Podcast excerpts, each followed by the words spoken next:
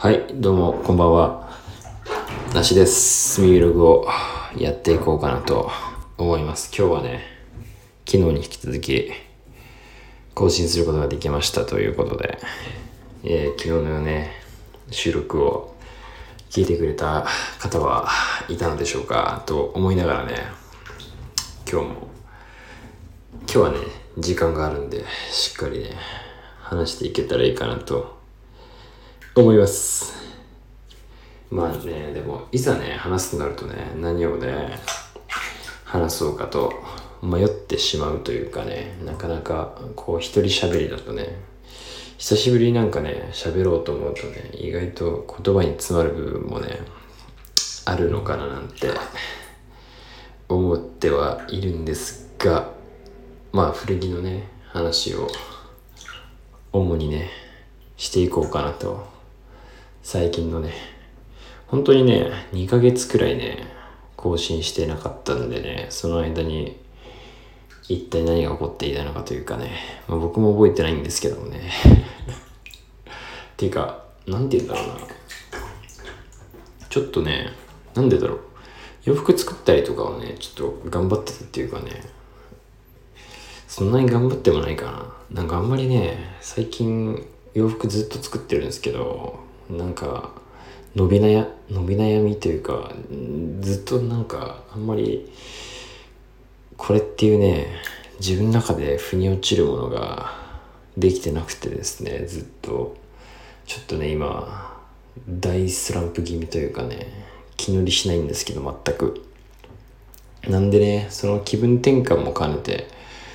あの、まあ、古着をね大量に最近は買ったりしてね気を紛らわせているというかねまたセンベロ古着というかねセンベロ古着活動、まあ、ちょっとねセンベロには絞ってはいないんですけど、まあ、なるべくねセンベロにしたいなという思いもありながらいっぱいね洋服をまたね無駄に買っている日々をね過ごしておりますけども。まあなんか、まずはちょっとスタンド FM の話でもしようかなというか、昨日もね、ちょっと言ったんですけど、まあその、リンゴとナイフの気まずい二人でもお話しされてたんですけど、なんか、スタンド FM やってる人がいなくなったんじゃないかみたいな。ちょっとなんていうんですか、もうそのプラットフォームとしてちょっと衰退してるんじゃないかっていうかね、いう意見がありましたけど、でもなんか、スタンド FM 確かに盛り上がってたけど、盛り上がってたけどっていうか、盛り上がってはないのかなわかんないけど、なんか、落ち着いたのかな僕も、なんか、落ち着いたというか、まあ、自分もずっと頑張って更新してた時もありながら、こう、リスナーとしてもね、楽しませてもらってる媒体ではあったんですけど、うん、いかんせんなんて言うんだろう。コンテンツとして面白いものっていうのは多分あんまりないのかなっていうか、まあディグれてない部分もあるのかなと思うんですけど、なんて言うんだろう。やっぱり簡単に始められる分のなんか、こう、もっとパーソナルですごくなん、なんて言うんだろうな、内輪乗りみたいなのになってればいいんですけど、なんかそういうものにななってるというかね、まあこういう僕みたいな日常系配信者みたいな人が多分多いのかなと思うんですけどなんかそういう場所なのかなっていうのを認識し始めてからやっぱり何て言うんだろう。いわゆるポッドキャストとかの方がちゃんとコンテンツ化されてて聞いててこう面白いというか。まあでもポッドキャストもあんまり最近はこう新しいチャンネルっていうか新しい番組みたいなのはこうああ最近これ面白いなみたいなのって自分の中では残念ながらないんですけどまあ気になっているポッドキャストのこうアーカイブをねずっと消化するような日々が続いていてでもあの僕はまあもちろんそのニューナカンストーリーズからねポッドキャストをこう始めたような感じだと思うんですけどニューナカのストーリーズはもうととっくにねあのバックナンバーというかアーカイブを全部ね消化して最新話をねもう毎日ね楽しみにしているんですけどそれ以外だとねあんまり全部追ってるやつってなかったんですよ。そもそもね。なんかまあ聞いてるちょこちょこ聞いてるやつとかはあるんですけど今も新しいのを聞こうかなって思ってるのも全然なくて、まあ、そんな中でもあのまあ結構有名なポッドキャストだと思うんですけどレプリカント FM っていうまあポッドキャスト番組がありましてそちらの方のね番組をまあ最初はねこう最新話とかを聞いてたんですけどあすごいすごいうーってなってるな。そうあのアーカイブがね今最新話で200 33とか4とかそんなもんなんですけど1個がねすごい長くて1時間半最低でもそんぐらいあって凄まじいね時間をかけてね本当にでもここ最近ですねあのアーカイブを全クリアしたというね本当に僕はねやっぱハマるとねそういう風なあのアーカイブ全部掘り出したいタイプなんですけどまあそれもあって今ちょっとねもう今は聞いてるやつないんですけどあのレプリカント FM とニューナカのストーリーズの最新は待ちの状態なんですけどずっと。でそんな感じでなんかあんまりこう目新しいというか面白いね媒体みたいなのがなくて困ってるんで是非ねあのおすすめある方とかねちょっともうここまででもだいぶ喋っちゃったんで聞いてくれてないと思いながらもおすすめなんかあったらねアーカイブ掘り起こしたいなと思いますんで是非ね。でもなんかねこうずっとね昔からそう思うけどどの、まあ、SNS とかにおいてもこう見てて面白くないな YouTube とか、まあ、インスタとか Twitter とかもそうですけど見てて面白くないなって、感じてる時ってなんかこう自分のねなんかその面白感度みたいなのも下がってる時なのかなっていうふうに思ったりとか。まあだからそういう時はやっぱ自分自身がもっとこう何かに興味を持ったりとかなんかこう新しいジャンルじゃないですけど今までそう自分がこう面白いと思ってなかったこととかをキャッチしたりとかすると意外とね面白い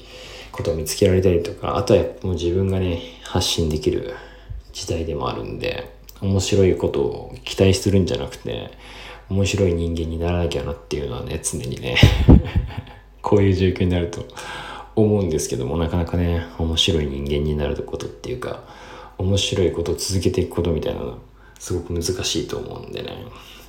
なかなかそっち側の人間にはまだ慣れてないっていうのはねこのスタンド FM をね聞いていただければわかるかなと 思うんですけど。ちょっとねポッドキャスト関係の話なんですけどまあだいぶ前ですけど僕もねあのポッドキャスト、まあ、このスタンド FM から始まったんですけどポッドキャストを挑戦してみようかなって思う時があってそのまあいわゆるまあ、同じようなことをやるにしてもこうプラットフォームチェンジじゃないですけどこうまあ Apple Podcast だったりとか Spotify の方で配信をねしていきたいなっていうか行こうかなって思って一回そのアンカーっていうあのアプリを通してあの一応チャンネルみたいなのはねあるんですよ。なんか多分検索してもらえばねもしかしたら出てくると思うんですけど。まだなんかテスト配信みたいなのしか多分してないんですけど。なんかもう、だいぶ前にね、あそのアカウントだけ取得したんですけど、で、その関係もあってね、あの、ニューナカのストーリーズ情報なんですけど、なんかこう、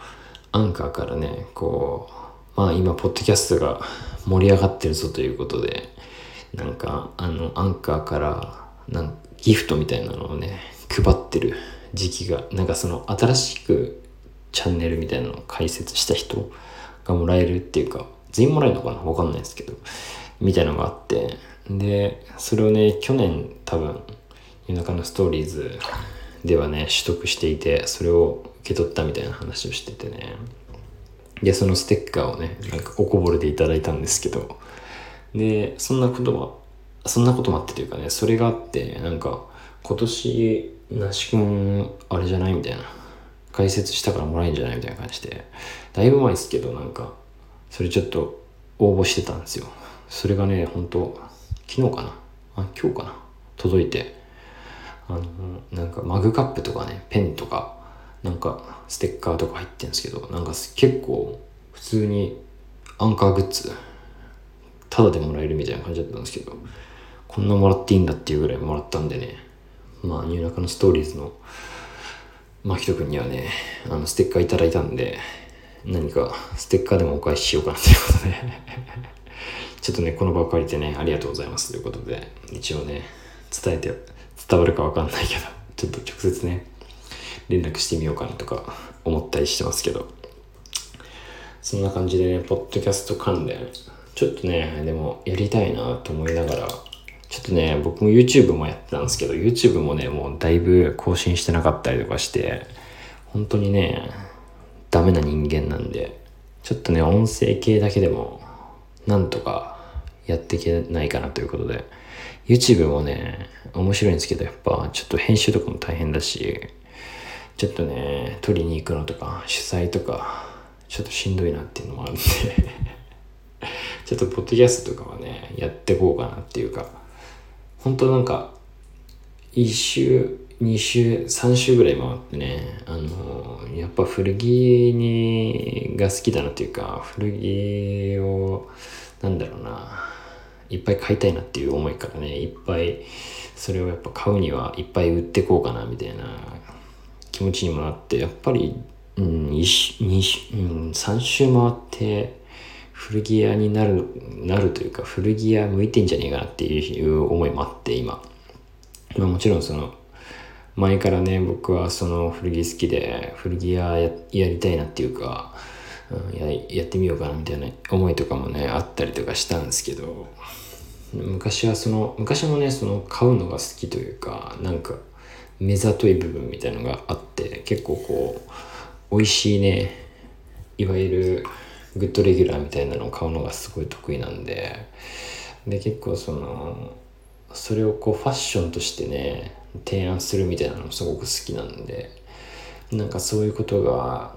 できたらなってずっと思ってたんですけどでもなんか半ばこうもういいやって思う部分もあったりとかそのまあヴィンテージとかがいいなって思う時期もあったんでなんかグッドレギュラーとかしょうもないなっていう時期もあったりとかしたりあとはまあ洋服を作り始めたりとかしてそのやっぱ作ることっていうか作った洋服をなんだろうコーディネートするとかまあ売ったりとかしていこうかなっていうしていこうかなっていうかしていけたらなっていうそっちもね結構ずっとあったんですけどやっぱ最近その、まあ、スランプもありながらやっぱなんだろうなまあ才能がないなじゃないけど まあ自分のその努力のね完全に足りない部分ではあるかなと思うんですけどなんかうん作ることが向いてないわけじゃないけどなんかやっぱりこう買ってね買ってというかその瞬間的に楽しめるファッションみたいなのがすごく得意だなっていうのを改めてね思ってまあその縫製じゃないけど縫製じゃないな。その、まあ、洋裁のね知識とかも経験とかもねだいぶ蓄えてきたんでそれもまたこう古着と相性がいいというか、まあ、あるある種武器になったというかこう、まあ、直したりとかリメイクしたりみたいな部分がねすごく昔に比べてスムーズにできるようになったっていうのもあってなんかいろいろまたこう違った面白い洋服の提案ができんじゃないかなっていうのがね改めて最近あったりして結構またねその衝動もあってここ最近でここ何週間でだいぶ洋服をね蓄えてしまってなんかまた改めて見返すとね余計なもん買ってんなっていう時とかもあるんですけど。まあでもそこは別に何て言うんだろうな、ま、もう何かを洋服作るのやめるとかじゃなくてこうまあ割合的にねもうちょっとライトになんか全振りするんじゃなくて古着とかをねちょっと注力し注力していきたいなっていうのがね最近の思いではあっていろいろね試行錯誤じゃないけど売れるね環境だったりとかを作ったりとか。でも結構ね自分で言うのもなんだけど結構ねうん、いいと思うんですけどね。いいと思うっていうかいい提案ができできるんじゃないかなっていうのはね思ってるんですけどまだねこう全くねアピール力がちょっとね足りてないっていうことでどんどんこうファンをね作っていきたいなっていう思いがね今また改めてふつふつとね湧いてきてはいるんでいろいろね挑戦していきたいなというかまあ本当に多分なかなかね自分で言うのもあれだけどいないというかこう魔改造タイプの人間というかね古着をさらにこういじっちゃうような人間ではあるんでそういうのをね面白がってくれる人っていうのは多分ねいると思うんでなかなかこう出会えないタイプというかね。はい。そこをちょっとねもうプッシュしていきたいというか。うん。結構ね買いすぎてるんでね。ちょっとね今度はなんかその洋服単体なんか僕が買ってるような洋服ってこう洋服単体でのパワー魅力みたいなのってやっぱりこうヴィンテージだったりとかまあいわゆるブランドの洋服だったりとかデザイナーズの服だったりとかっていうのにちょなんだろう劣るというか別になんだろうファッショナブルでそんなになんて言うんだろうな過剰になんだろう流行とかでもないしかといってその洋服自体の例えば生地に雰囲気があったりとかなんか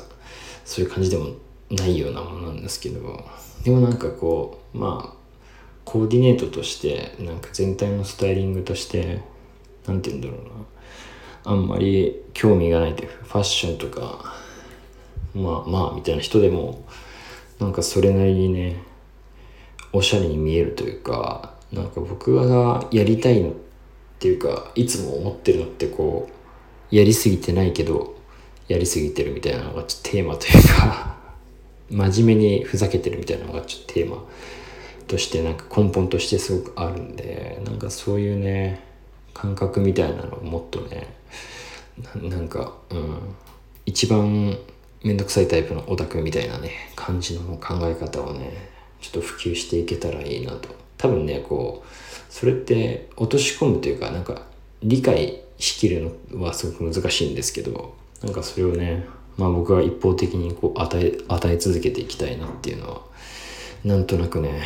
あるんで。洗脳されたい方がいたらね是非ね僕にご一報いただけるといいかなと 思いながらはいいっぱいね洋服を買って待ってるんでもうすでに。まあでもちょっとね大体自分がねいいサイズとかを買っちゃったりするんでねサイズアウトの方はちょっと申し訳ないなと思いながらまあもっとねたくさんいろんな種類サイズ買ってねいけたら本当の古着屋になってしまうんではないかというぐらいね、まあ、もうすでに洋服の量はとんでもないけど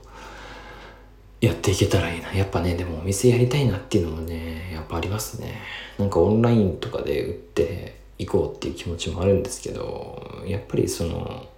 スタイリングみたいな面とかって見てみないと分かんないしお互いのそのコミュニケーションの中で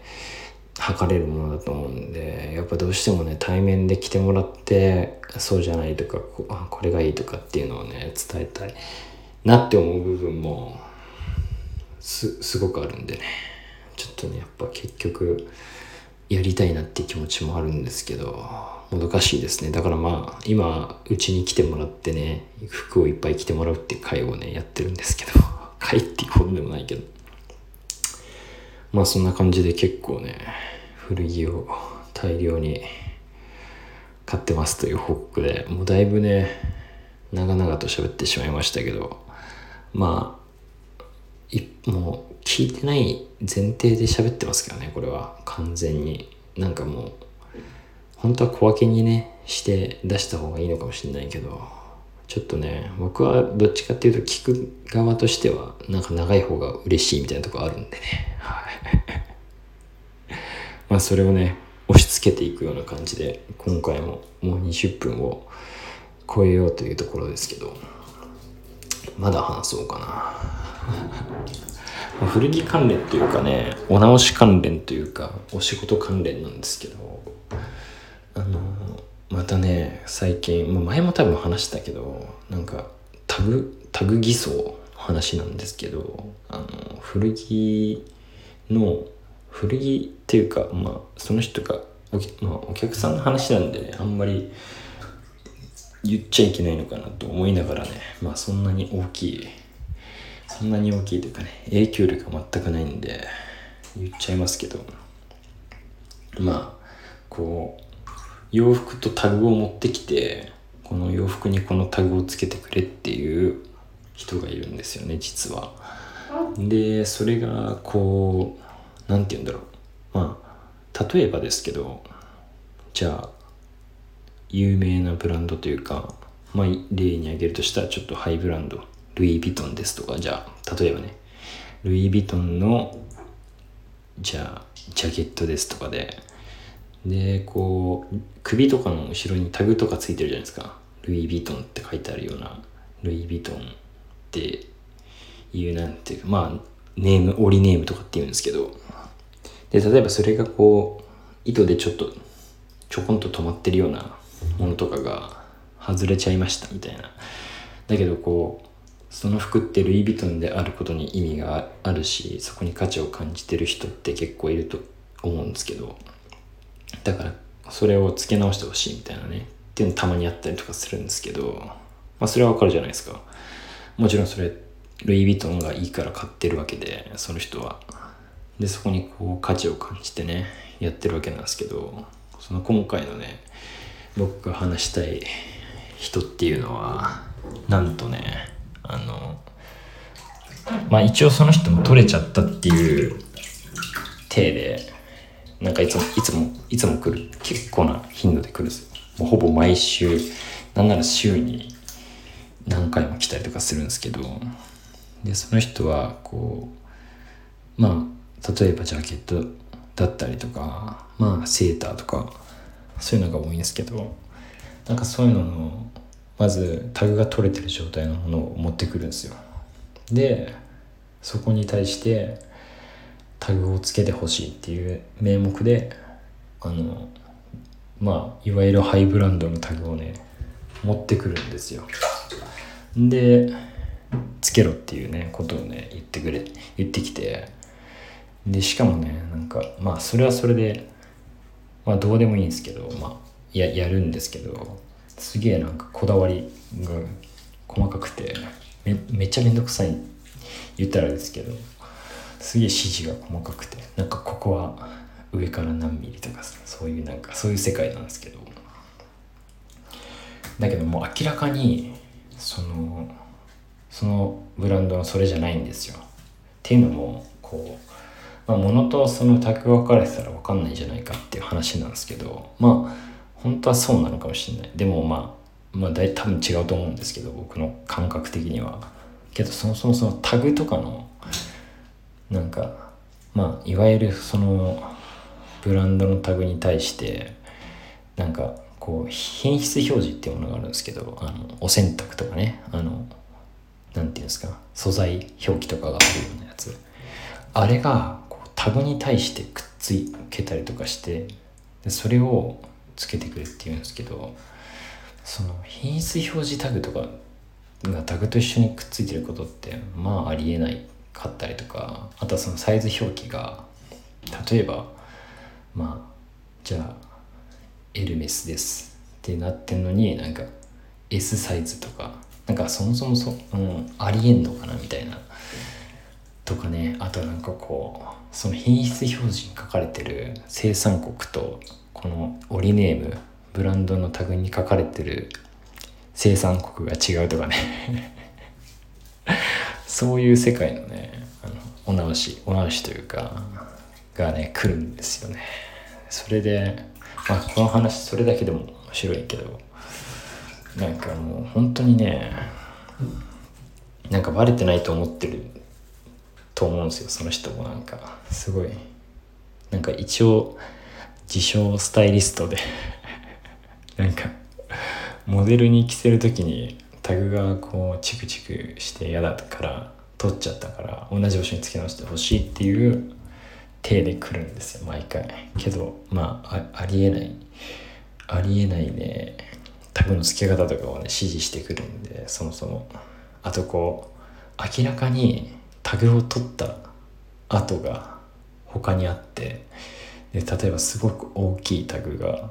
取った跡があるところに違うちっちゃいタグをつけたりとかね。そういうのとかももうザラにあったりとかしててなんか、まあ、仕事なんでね僕もあんまりそこには干渉しないんですけどそのこれ何してるんですかみたいなことはちょっと聞きたいんだけどなかなかね勇気がなくて聞けなくて。の割になんかすごいう一流の感じを出してくる人でなんかそういうのってまあそれがどうその洋服がどうなってるのか分かんないし、まあ、それによっては多分全然大丈夫なことだと思うんですけどなんか結構やってる量とかがすごいんでなんか僕はそれをこうさばいてるんじゃないかなっていう勘ぐりがあってなんかそういうのってどうなのっていうかその捕まんないのかなとか思って その法律的に。じゃねそのまあ調べたけどあんまりなんかそのブランドのタグ偽装みたいなのって出てこなくてまあなんか品質表示とかはついてないとまずいとかは出てきたんですけどまああとはその生産国偽造とかもねやっぱあったりするみたいで。けどその僕古着が好きなんであれですけど古着の界隈だったら別にその品表切れてるとかタグなしとかって結構別にそんなに問題のあることじゃないというかその古着としての、まあ、価値みたいなのはちょっと下がっちゃったりとか、まあ、上がっちゃったりとかする要素ではあると思うんですけどなんかないことで違法だみたいなことはないと思うんですけどなその洋服たちがねどうされてるのかっていうのがねすごい気になって早くね逮捕されないかなって毎日思いながら今日もね偽物のエルメスを製造してきたんですけど。だからね僕はなんかそれにちょっと関与してて関与してるからねそうなんかそれはもしそういう悪用されてたとしたらなんかちょっと嫌だなっていうかそれを手助けしてる。何て言うんですか。まあ僕はそのお金をもらって仕事でやってるんでなんて言うんだろう。断れないというか。まあそのもともとは別に僕がやってたわけじゃないんですけどその職場のまあエリートエリートがやってた仕事を僕がこうなぜか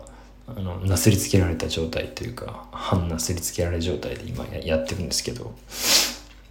なんか癖のある人ですごく嫌な感じなんですけど えらく気に入られてしまってもうね毎度ね偽物のエルメスを作ったりとかしてるんですけどそうなんかそれがね悪いねなんかことにねなってたら嫌だなっていうかね。そしたらもう一刻も早くね逮捕されてほしいからね。そろそろなんか来るっていう予告があったら警察呼んどいてあのー、ちょっとね職質してもらいたいなって思いながらね。毎回ねどうにかなんないかなって思いながら。なんか結構そのまあさっきも古着の話しましたけどその、タグがないとかあるとかね、まあ、そんなことはあれなんですけど割と何て言うんですか。ブートっていうカルチャーが古着にはあると思うんですけどなんか割とそのブートとかもあの摘発されちゃうとかなんか偽物問題なんかその厳しいイメージがあるというか割とどんどんこう厳しくなってるイメージがあるんでまあそのそれがちょっとブート化っていうと難しい問題なんですけどタグ偽装がね。まあ、それはブートというか偽物というかなんともなんかブートと偽物ってまあ同じようなニュアンスだけどちょっとちょっと違うような感じが自分の中ではしてるんですけど。だからちょっとね早くね。なんか一時期来なくなった時期があってやっと捕まったかって思ったんですけど。またね最近よく来るようになっちゃったんでね。もう本当にまあもう最初嫌だなと思ってたんですけど、まあ、今はなんかまた来たよぐらいの感覚なんですけどでもなんかそういうね偽エルメス悪用問題とかがねもしあったらねなんか僕がねそれを作ってたってなると嫌だなって思うんでね。ちょっとその辺ね詳しい方いたらねあの摘発方法をね教えていただけるとあの一日でも早くねなんかネットニュースかなんかで見られることをね僕は祈っておりますけど。でも僕もねあながちこうタグ取り人間として有名なんでまあ半分ぐらいは同じことをしてるんですけど。でもさすがに僕は取った服に新しいタグをつけるみたいなことはねやらない主義なんで完全に。消すことはやるんですけど。付け足すことはやらないんでね。っていう話をね古着に関連してしたかったっていうのがねありまして。なんか話したい話結構あったんだよな。ちょっと忘れちゃってやっぱその瞬間にしないと忘れるっていつも思ってるんですけど。古着関連だったかな。なんかあったんですけど面白い面白い人がいたとか多分そっち系だったと思うけど。まあそんな感じでもう30分ぐらいいや話しましたね。たまりにたまったエピソード。でもまあ毎回30分ぐらいね喋りたいなっていう気持ちもあるんでちゃんとしゃしゃしゃ30分ね喋れるようにねネタを、まあ、僕割とネタを蓄えているとかじゃなくて今もフリースタイルで壁に向かって喋ってるんですけど なんか思いつきでねいつも喋っちゃうんで今みたいな10分ぐらいのトークを3本ぐらいねあのさサザエさんみたいな感じで3本立てぐらいにしてねやっていけたらいいかなと思いながら今日はねこの辺にしようかな。そうね。この辺にしておこうかなと思います。それでは、えー、ここまで聞いてくれた方はいないと思いますけどこの辺でおやすみなさいということでまた次回聞いてください。ではまた。